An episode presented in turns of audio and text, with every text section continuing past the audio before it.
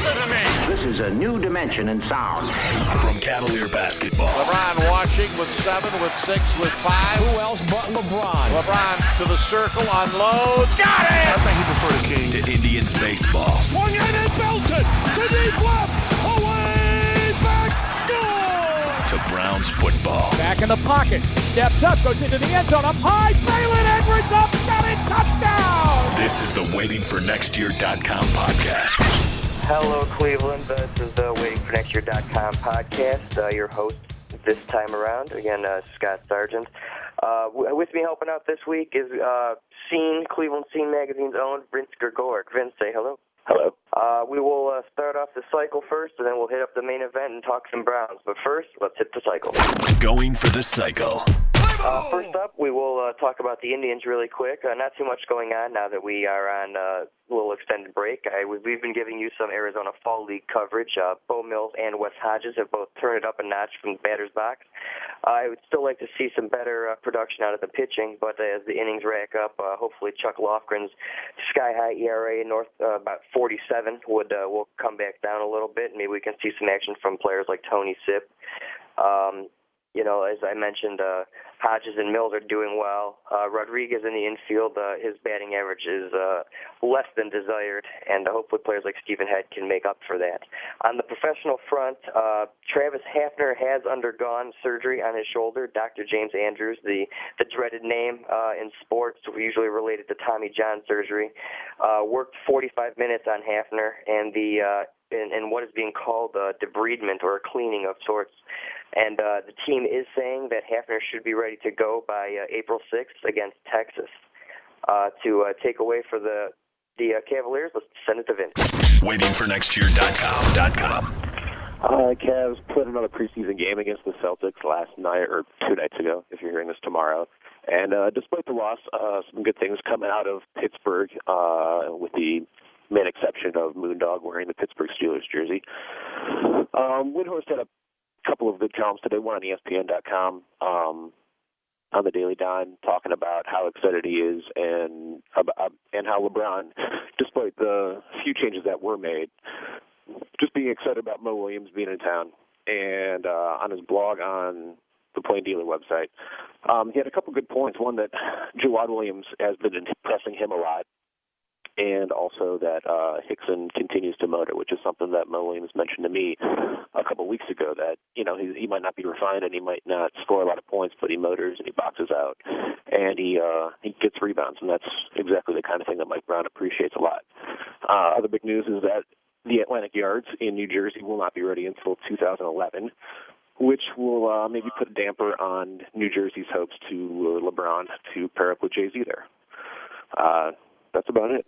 WaitingForNextYear.com. And to uh, discuss real some real quick on the Ohio State Buckeyes. If you noticed over the last uh, couple of days, we haven't really had too much Buckeye talk, and I'm not sure if it's uh, a, a coupling of the the poor play that has still resulted in wins, or just the the fact that we're just awaiting the the game against Penn State. But um, Doug Lesmerises from Cleveland.com had some interesting numbers today. Um, uh, Todd Boeckman, the uh, the former starting quarterback and uh, still team captain, last season attempted uh, just south of two or 300 passes, and he was only sacked 13 times.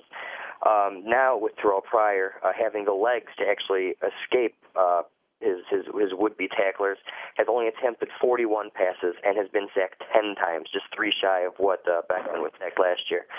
Uh, this is a pretty astounding number for a player who is, is supposed to have escapability, and that has it had looked like he was a passer as well. Uh, those touchdown passes early on that has somehow uh, disappeared against games against Wisconsin and Purdue.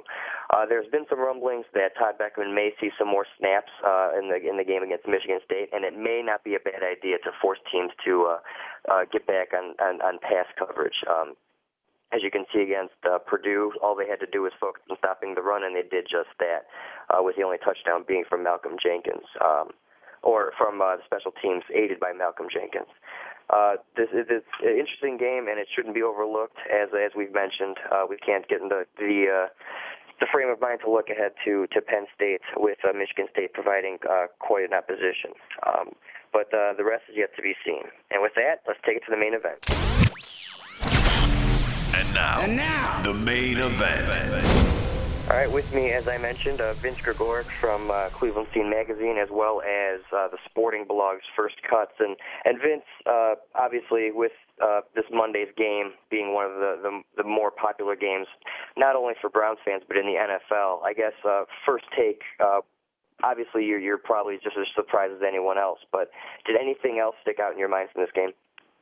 Uh, the main things that were mentioned over the fa- the past few days are were really the keys, and that Chud seemed to break open the offensive playbook a little more, getting Harrison and Wright involved more. Not to mention going to Dinkins and Heiden, as well as putting Josh Cribbs in the backfield in the Wildcat formation. I think that was all key to you know getting Anderson settled. In addition to him hooking up with Edwards early in the game for that 49-yard uh, run down the side. Um, and the turnovers, it's something I, I mentioned last week um, in the in the waiting for next year blog that they really had to win the turnover war because it's kind of easy to win when you don't turn the ball over. And the Giants had been second best in the league with only two turnovers, one interception and one fumble, and those three interceptions were really key to the Browns not only keeping um, time of possession in their favor, but also keeping the Giants from scoring points. You know. Yeah, I agree. Um, it, it was it looked like a totally different team, and I guess that might lead me to the next question: Is what we saw Monday more of a mirage, or is it something that you know? Is it the talk that maybe Derek Anderson wasn't 100% in these first couple of weeks? Uh, maybe we didn't have the offense we wanted to because we were planning on having a someone like Donté Stallworth on the other side, and we finally had him. And and while Steve Heiden isn't Kellen Winslow, he did you know a, a pretty pretty good job uh, making up for lost ground there. So is this a team that we can look forward to seeing again next week as we head to Washington, or do you think there's going to be more of a chance that we're going to revert back to what we were against uh, Pittsburgh and Baltimore? I don't think it'll be a total regression, but I think it's going to be hard, and, and this is going to fall on Romeo to get the team mentally uh, where they needed to be to play that game. You know, as Edward said, it was Monday night, the first one in five years, against an undefeated team when the Browns were kind of in a dire situation. Lose one more, and you can basically write off the season. Um, how they play on Sunday is going to show me a lot about how Romeo can either motivate or not motivate this team. It scared me, the quotes coming out of there, I think it was yesterday, where he said, I don't know how we're going to practice and I don't know how we're going to come out. Um, it's his job to make sure they come out exactly how they did on Monday night. Um, I think Chud will, you know, keep the playbook wide open. And I think, I mean, Tucker played amazing in his first action this year. Stallworth only had a couple catches, but didn't get that many thrown to him. Um, I think the offense should settle in more, and the defense seems to be turning the corner a little bit. And regarding that defense, uh, we mentioned earlier today that Jason Campbell has yet to throw an interception, which is which is pretty incredible given the the level of competition that they've played uh, thus far in the season. Yeah, Washington's also tied for second best in the league right now with only four turnovers. Right. Um, and, and I guess it's uh, you know testament to that is when you have someone like Chris Cooley, uh, you know, receiving the short passes, and and you, we've seen a, a, a sudden drop off of sorts again to like a player like Santana Moss, who is their number one receiver, but he's been relatively quiet over the last few weeks. So maybe they're not being as aggressive as they would be normally. Any chance that the Browns can step up their defense again and force Campbell to make you know more aggressive plays that could in fact be be turned against them like it was against Eli Manning? I, I would hope so. I mean, it, especially in the interceptions. Um, in Monday night's game, it, it was when Eli had pressure and when he didn't know what was going on, and when the when the coverages confused him a little bit. I, I think Mel Tucker's got to do a good job of mixing up those blitzes. And even if we don't get the interceptions, you know, at, at least if we can knock the balls down and keep them off, keep our defense off the field. I think that'll be the most important thing, as well as stopping the run game, which was obviously a problem, even though the Giants went away from it at Monday night. Aaron Jacobs was going six, seven yards at a time. Problem.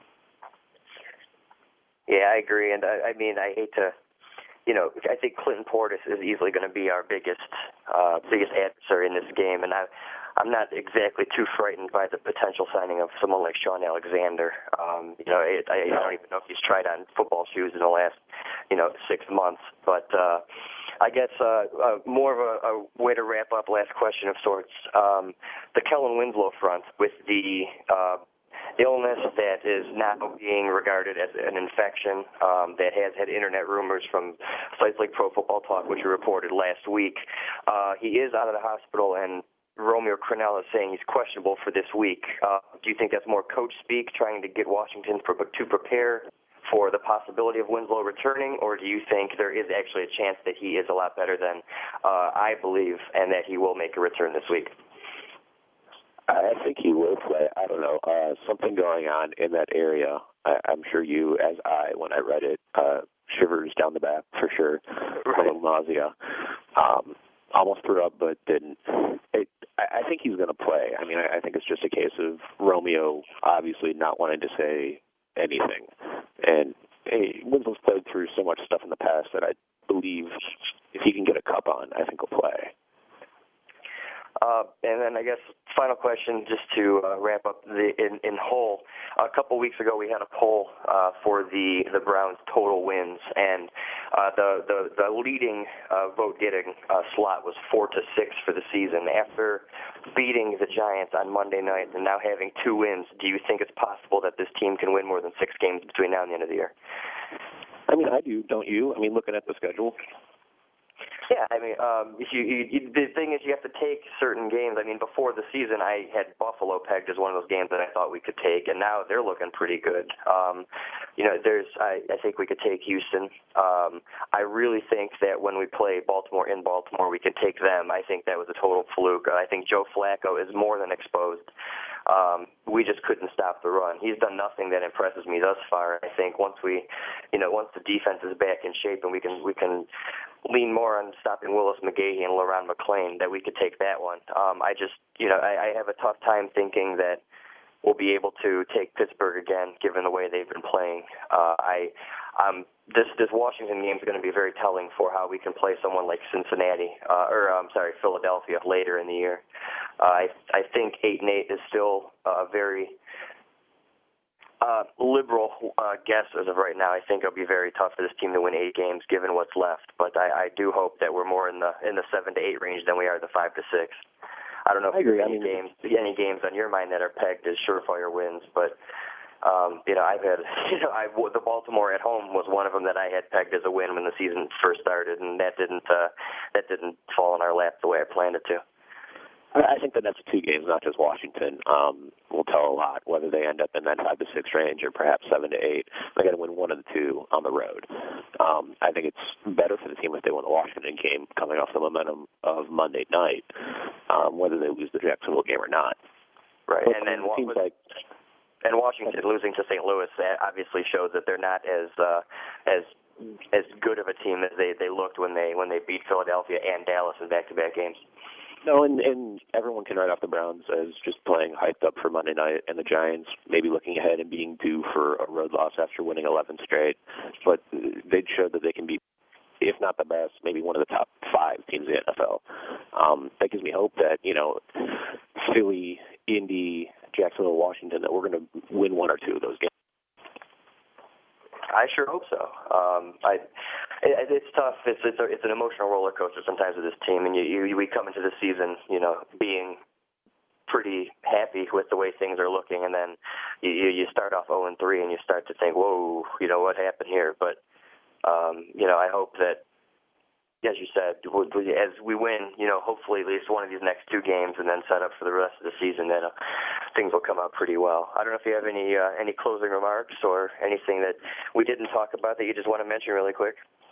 Well, going back to just something you said uh, about us stopping the run, I think a lot of that depends on uh, Shaun Smith coming back uh, against Jacksonville and how he plays yeah. there on it. It's it's it's just so it's amazing on how one player can make that big of a difference. I mean, I think we saw it like this past week with Tucker finally being able to come back from his hip injury. You know, it, it's it's it's hard to f- realize how much you miss, you know, a certain player in a certain part of an offense until or defense for that matter until you see what they can do and what they actually mean in stopping someone like Justin Tuck, you know, for an entire game. Um I I didn't I didn't see any pictures of Anderson after the game, but I don't even think he was dirty. Uh, you probably wouldn't have even I, had I to watch asked him after the game, and he said he got brushed a couple done. times. Yeah, mean, he, he said he got brushed. That's it. Yeah, and Um, compared to what happened to him the first time when they played the Giants, it's that's that's I think that speaks volumes. That's true, and I don't even know if we've had our full complement on defense this year. You know, Sean Jones, Brodney Poole, and our line all healthy at the same time. And I think that'll be something that maybe over the next three or four weeks we can't do. I mean, with the exception of Robert Smith. I agree. And I think that about wraps it up for uh, this week's podcast. Again, I'd like to thank uh, Vince Grzegorek from Cleveland Scene Magazine, as well as the Sporting Blog's First Cuts. Make sure to check his stuff out at both locations. And as always, Bob Schmidt from thecavsboard.com uh, for putting this all together for us. Um, Vince, if you if you have any closing thoughts, then uh, let us know. If not, uh, I, we can uh, wrap it up for the week. Anything? No, I'm good. Thanks. All right, excellent. Thank you all for listening to the WaitingForNextYear.com podcast, and we will check you all next week. Thanks.